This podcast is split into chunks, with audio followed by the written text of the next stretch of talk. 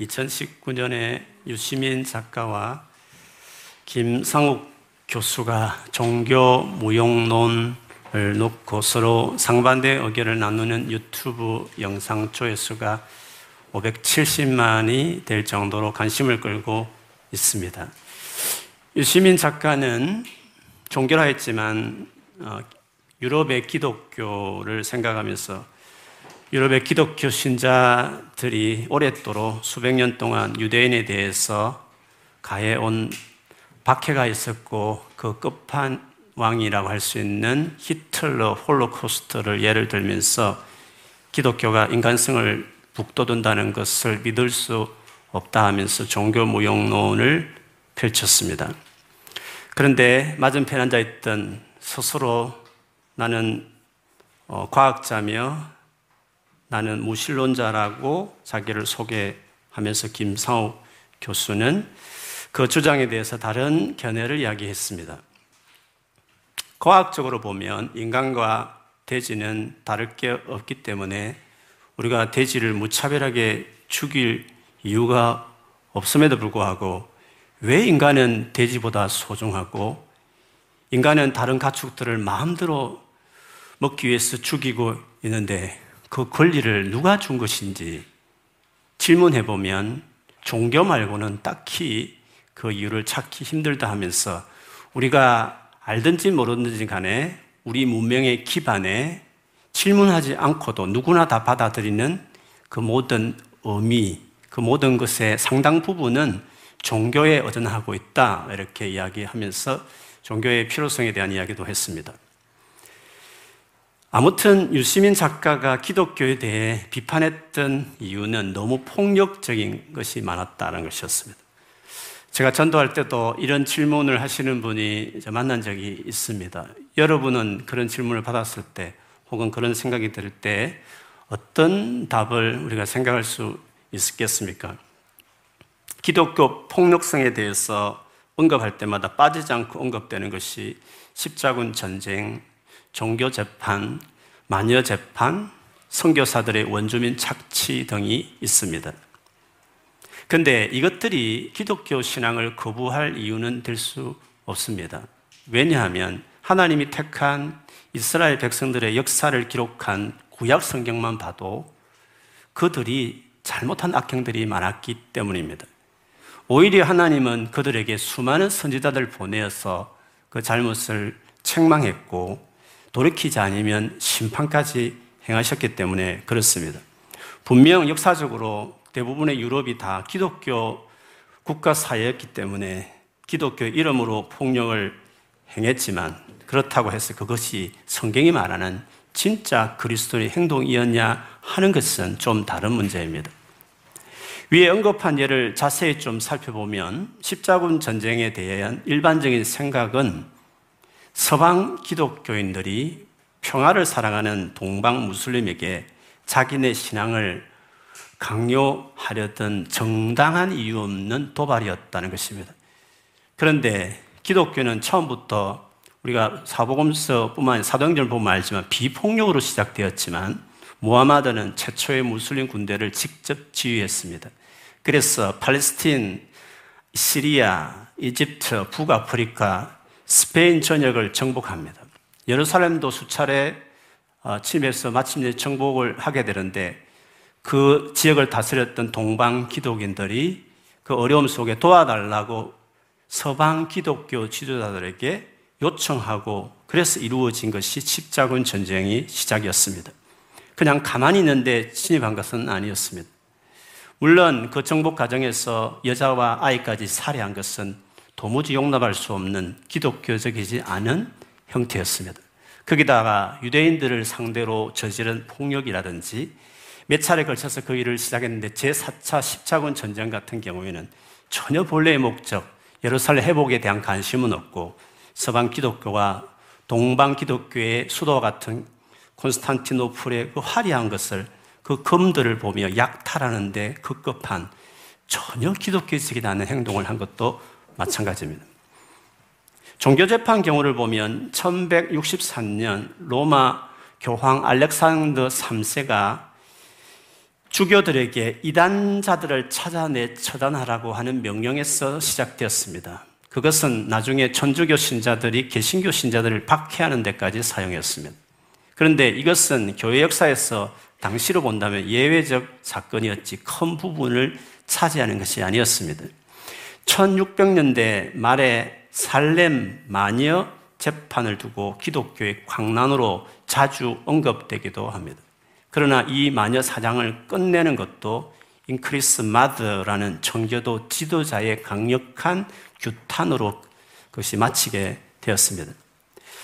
그리고 역사상 선교사들의 토착 문화를 몰락하는 것을 조장하고 착취했다는 주장이 있습니다. 역사적으로 보면 당시 선교사 운동은 소위 그 당시에 어, 절대 왕들의 시대에 유행했던 경제 정책은 중상주의란 정책이 있었습니다. 그거는 금을 많이 모으는 나라가 가장 힘이 세다는 그런 그래서 금 모으기 위한 그것이 중요한 경제 정책이었습니다. 그래서 금이 있다고 남미를 찾아가기 시작했고 그 분위기 속에서 선교사들이 같이 움직였던 것은 맞습니다. 당시에 스페인이 라틴 아메리카에서 끔찍한 일을 저지른 것이 많았습니다. 그러나 대부분은 중상주의자나 투기꾼들에 의해서 일어난 것이었는데 불구하고 선교사들이 그들의 앞장가 되어서 끔찍한 일을 주자, 주도했다는 그런 일에 지목되는 경우가 많았습니다. 그런데 실제로 프라, 프린스턴 대학교 역사가이신 앤소니 그레포트는 그가 복음주의도 아님에도 불구하고 선교사 그 당시 선교사 운동을 아주 오랫도록 주의 깊게 연구하여서 쓴 New World Asians Test라는 것에서 사실 그 당시에 선교사들은 많은 오해와 다르게 엄청난 유익을 끼치고 이상적인 복음을 전하는 일에 헌신한 사람들이 많았다라고 그 책에 기술을 했습니다. 서구 사람들이 과거 기독교의 이 잘못된 어떤 폭력에 대한 역사나 혹은 현재 무슬림에 의해서 이루어지는 여러 가지 폭력을 보면서 불교에 대해서 관심이 많은 것 같습니다. 그들의 눈에 보면 불교는 평화와 명상을 하는 종교로 생각되는 것 같습니다.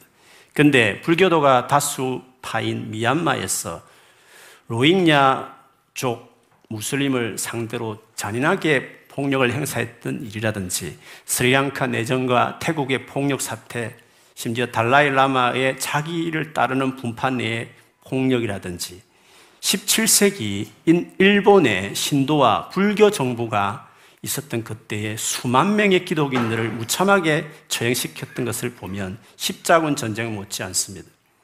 그래서 불교는 폭력에 있어서 예가 되지 않습니다.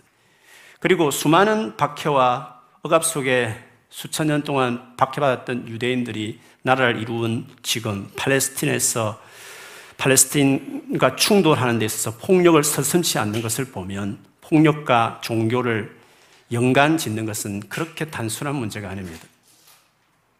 종교가 폭력적이라고 생각하는 많은 사람들은 대부분 신을 인정하지 않는 그 종교 자체를 필요 없다고 생각하는 무신론자들입니다. 그러면 일체의 신을 인정하지 않는 무신론자들은 덜 폭력적이냐? 무신론의 기반을 두고 있는 대표적인 사상이 공산주의입니다.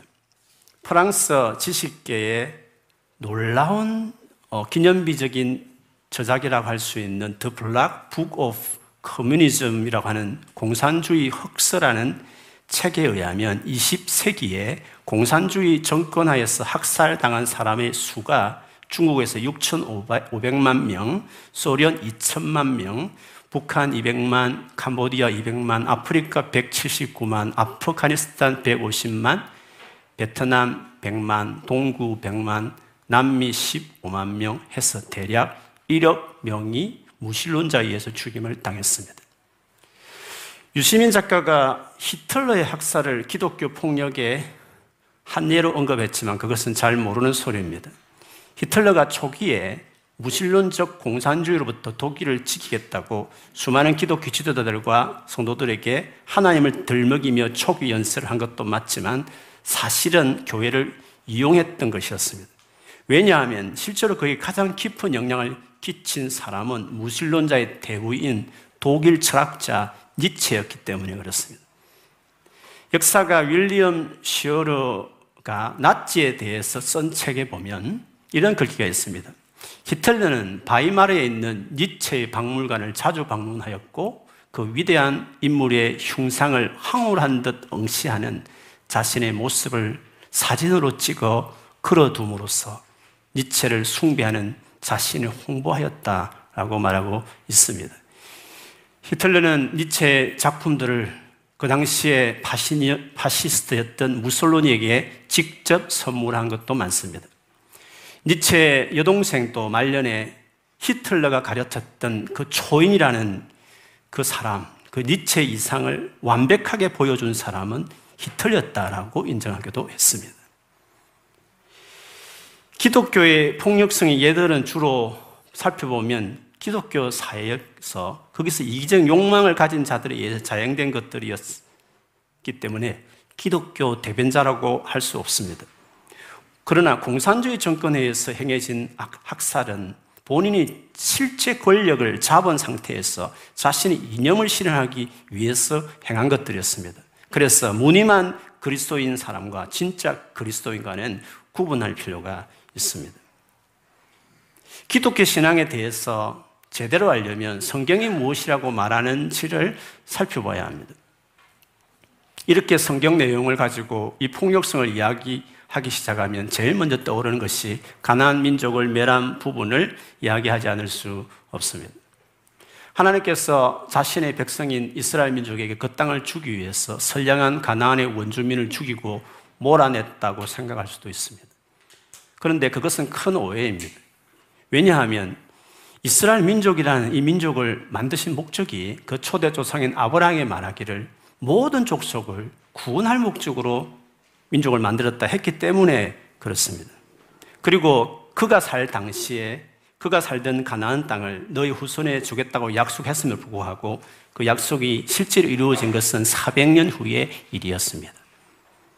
왜 굳이 400년이라는 긴 세월 후에 그 땅을 주었느냐는 것입니다.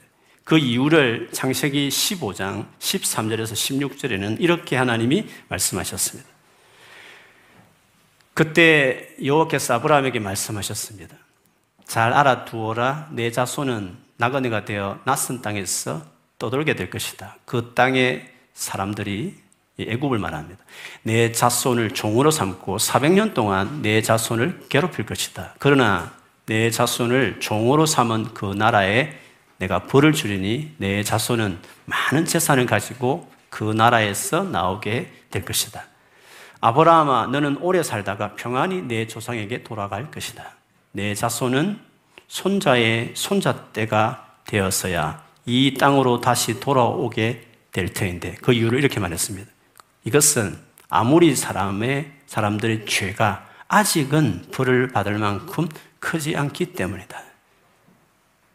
400년 이후에는 그 벌을 받을 만한 심판받아 마땅할 정도였기 때문에 했다는 것을 말을 하는 것입니다.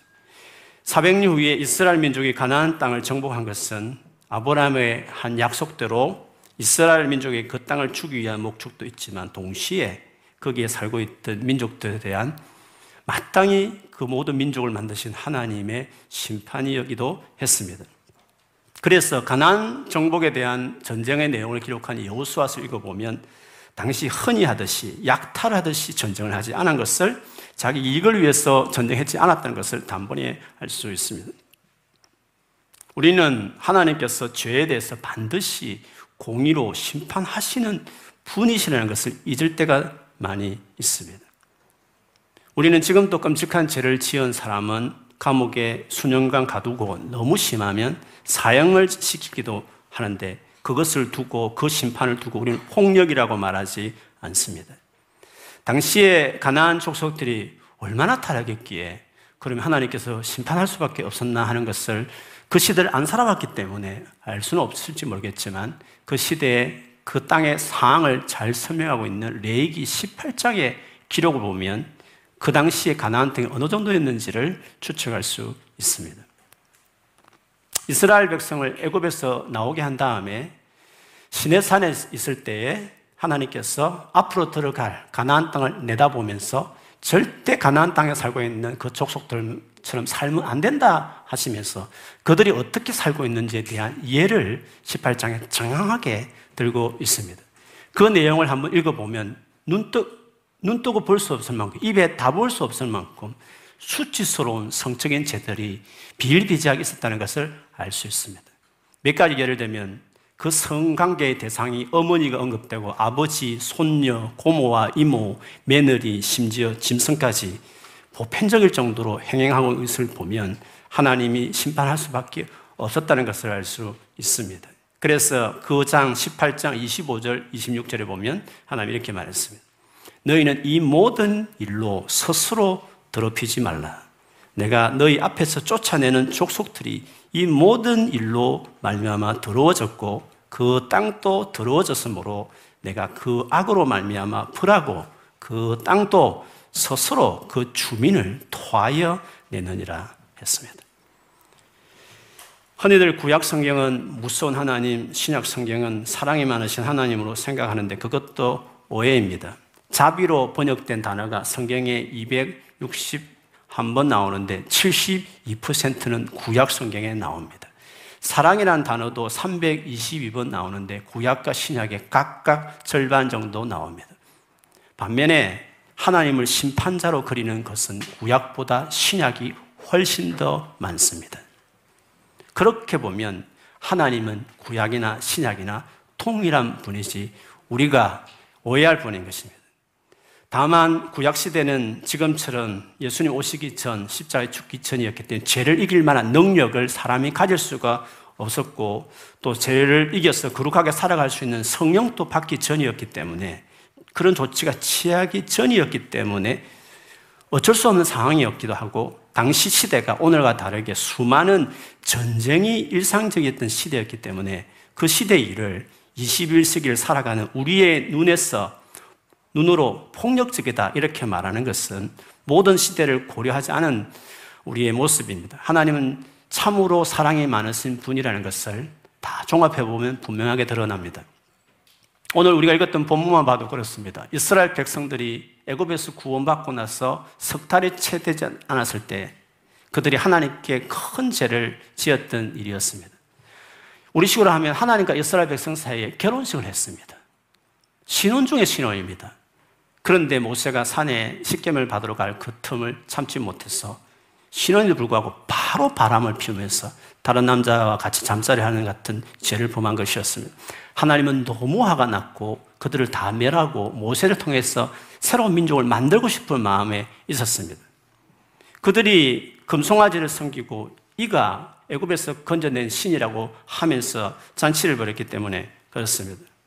그런데 모세가 자기 생명을 걸고 목숨을 걸고 중복 기도했어 하나님께서 그 모세의 기도를 듣고 용서하겠다라고 했습니다. 모세는 그 말을 듣고도 마음이 놓이지 않았어. 진짜 우리를 용서하시는지, 진짜 우리를 사랑하시는지, 그 당신의 영광을 보여달라고 하나님께 요청했습니다. 그러자 하나님께서 네가 죄인의 상태에서 나의 전부를 보면 너는 죽을 수밖에 없기 때문에 잠시 내 뒷모습만 보여주겠다 하시면서 실제로 그분이 어떤 분인지를 보여주는 장면. 하나님 직접 당신을 보여주면서 내가 어떤 존재인지 하나님 자신의 소개를 오늘 본문에 기록하고 있습니다. 그것이 출애굽기 오늘 34장 6절 7절에 보면 주님께서 모세 앞을 지나가면서 선포하셨다.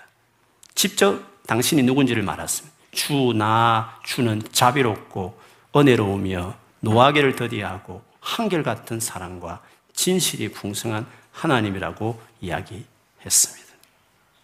compassionate, the gracious God, slow to anger, abounding in love and faithfulness, maintaining love to thousands. 사랑과 성실함에 한없이 많으신 하나님, 마치 천대까지 은혜를 베푼. 그렇지만 서도에 말씀드렸지만 죄에 대해서 반드시 그냥 지나치지 않는 분이지만 자비에 비하면 천대 삼사처럼 인자와 자비가 훨씬 많으신 구약시대에 하나님 당신이 자기를 소개하면서 얼마나 자비로우신 분인지를 그렇게 소개했습니다. 이런 분이 되니까 세상에 그 어떤 신에도 찾을 수 없는 계명만 줄 뿐이지 그 누구도 흉내낼 수 없는 우리 하나님은 당신이 하나밖에 없는 독자 예수 그리스도를 우리가 죄인인 상태에도 주님 앞에 가슴을 못을 박는 그 원수로 지날 때에도 우리를 용서하기 위해서 하나밖에 없는 아들 예수를 이 땅에 사람 되어 보내신 것을 생각해 보십시오. 그리고 그 죄의 결과인 이기적인 욕망 그것을 채우기 위해서 조금만 권력을 주어져도 불법과 폭력을 서슴치 않는 당시의 종교 지도자들과 그리고 정치 지도자들에 의해서 잔혹하게 폭력을 당하여 죽임을 당하도록 내버려 두신 것을 보십시오. 그러나 하나님께서 그 끔찍한 죽음을 통해서 폭력의 근본적인 원인이었던 죄를 말살하기 위해서 그 폭력을 당하시고 그 비폭력으로 폭력의 근원을 해결한 일들을 주께서 하셨어. 이 세상에 영원한 구원을, 죄를 완전히 없애는 구원을 이루어 주셨습니다. 그래서 주님께서는 자신을 구주와 주인으로 영접하는 모든 사람들에게 이와 같은 방식으로 세상을 살아라고 사라상전에도 수없이 말씀하셨습니다. 그 대표적인 산상순 일부 보면 마태복음 5장 38절에 45절에 보면 예수께서 당신의 제자들에게 어떤 삶을 요구했는지 이것이 진짜 기독교라는 것입니다. 거기 보면 이렇습니다. 눈은 눈으로 이는 이로 갚으라 하였다는 것을 너희가 들었으나 나는 너에게 이르노니 악한 자를 대적하지 말라. 누구든지 내 오른뺨을 치거든 왼밤부 돌려대며 또 너를 고발하여 속옷을 가지고자 하는 자의 그도까지도 가지게 하며 또 누구든지 너로 억지로 오리를 가게 하거든 그 사람과 심리를 동행하고 내게 구하는 자에게 주며 내게 꾸고자 하는 자에게 거절하지 말라. 또 내 이웃을 사랑하고 내 원수를 미워 하라 하였다는 것을 너희가 들었으라. 나는 너에게 이르노니 너희 원수를 사랑하며 너희를 박해하는 자를 위하여 기도하라. 이같이 한적 하늘에 계신 너희 아버지의 아들이 되리니 이는 하나님이 그 해를 악인과 선인에게 비추시며 비를 어려운 자와 불의한 자에게 내려 주심이라. 이것이 진정한 기독교입니다. 그분을 따른다고 하는 사람들이 그분 말씀대로 살지 못했어 도리어 그분에 대한 많은 오해와 잘못된 선입견을 갖게 만들었지만 반면에 알려지지 않지만 오히려 더 많은 수의 사람들이 그 예수의 길을 따라서 자기 생명을 조금 더 아까워하지 않고 많은 사람을 위하여 평생을 희생하며 살아가는 수많은 그리스도의 제자들도 있는 것도 사실입니다. 그래서 우리가 이 예수의 그리스도의 복음을 전하는 것이 이 세상 일어나고 있는 폭력을 끝내는 길입니다. 실제로 인간관계에서 가장 개인적인 자유와 인권을 존중하는 자유민주주의 이 정치 제도가 현대적으로 그대로 형성된 것은 종교개혁 이후에 개신교가 유럽에 꽃피었을 때 생겨난 제도라는 것은 모두가 인정하는 바입니다. 제가 한국에 있었을 때 독일에서 수년간 한인 목회 하신 분이 늘 하시는 말씀이 있었습니다. 독일의 부잣집 강아지는 우리 한국의 웬만한 사람보다 더 잘 먹고 잘 산다라고 이야기했습니다. 도대체 그 짐승의 권리까지 그렇게 존중받는 이 문화가 어디서 뚝 떨어졌습니까? 종교교회 있기 전에 유럽도 수많은 빈민들이 있었고 영양실조 걸린 사람도 많았습니다. 원래부터 이렇게 잘 사는 대륙이 아니었습니다. 그러나 종교개혁 이후에 예수 앞에 주임을 인정하는 그들이 성실하게 살아 경제적인 부강뿐만 아니라 그 예수 앞에 개인의 자유를 존중하는 그 믿음이 아름다운 지금의 이 정치 제도를 만든 것입니다. 그러나 유럽이 예수를 떠나서 수많은 부작용이 생겨서 또 다른 정책들이 들어가고 있지만 원래 수많은 자유가 주어져도 알아서 스스로 자원해서 돈을 버는 일이든지 정치든지 자발적했었던 이 자유 민주주의의 이 토양은 기독교는 토양이 있었기 때문에 많은 자유가 주어도 알아서 자라는 그 토양이 있었기 때문에 가능한 제도였습니다. 그러나 그 정치 제도를 다른 나라가 도입하면 기독교 문화가 되지 않으면 그 자유를 이용해서 소위 말하는 나쁜 사람들이 여러 가지로 힘께를 쓰면서 부정한 방법으로 그 자유를 이용하기 때문에 문제 있는 천민 자본주의나 천민 그런 민주주의들이 나오게 되는 것입니다. 그래서 원래 이 아름다운 모두가 존중되는 이 전 대륙을 살렸던 유럽 대륙을 살려준 그것을 수입한 미국이나 아시아 정령에서 사실은 전 세계 가난을 퇴치했던 것은 전 세계 이렇게 살기 좋은 나라로 만드는 이력을 큰 역할을 감당했던 것은 예수 그리스도셨습니다. 예수는 교회 안에 고인 당연히 우리가 믿는 신 정도가 아니라 사실은 전 세계를 살려낸 역사적으로 세계사적으로 증명된 분이시라고 이야기할 수 있습니다. 2010년에 그리고 2012년까지 중동에서 이른바 아랍의 봄이라는 것이 있었습니다. 수많은 국민들이 나서서 데모를 하면서 뭔가 사회가 바뀔 줄 알았습니다. 그래서 서양에서 많은 분들 생각하기를 드디어 중동에도 자유민주주의가 탄생할 것이라 기대했지만 다 실패로 끝났습니다. 왜 그렇습니까?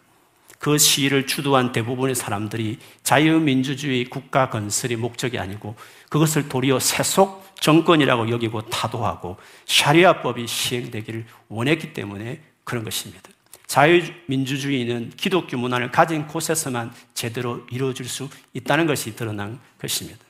그러니 이 복음을 이 예수 그리스도를 전 세계에 전하는 것은 단순한 천국 가는 문제를 넘어서서 그 중요한 문제 그 이상으로 이 땅에 사는데도 천국 가지 않더라도 이 땅 사람 모든 사람들을 여러 가지 부분에서 살려내고 풍성하게 하는 정명된 예수 그리스도가 오늘을 살리는 구주라고 주인한 것을 보여주게 된 것입니다. 그러니 예수 그리스도를 땅끝까지 증거하는 것은 우리에게 너무도 귀한 일인 것입니다. 단순한 종교를 말하는 것이 아니라 믿음을 말하는 것이 아니라 이 예수 그리스도는 온 인류의 구주요 소망이 되기 때문에 그렇습니다.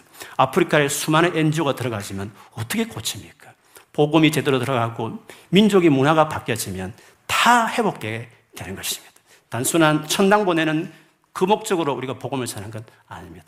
세상을 살리는 유일한 길이기 때문에 그것이 역사적으로 증명됐기 때문에 우리가 이 예수 그리스도를 전하는 것입니다. 성교주를 맞이해서 다시금 우리가 기억할 것은 이 예수 그리스도를 전하는 이 일이 얼마나 중요한 일인지 이 일을 위해서 우리 남은 생애를 살아가는 것은 얼마나 복되고 영광스러운 일인지를 기억했으면 좋겠습니다. 그래서 저와 여러분이 우리 교회가 이 일을 위해서 끝까지 주님 앞에 귀하게 쓰임 받는 그런 우리 모두가 되기를 주님 이름으로 축원합니다. 아멘.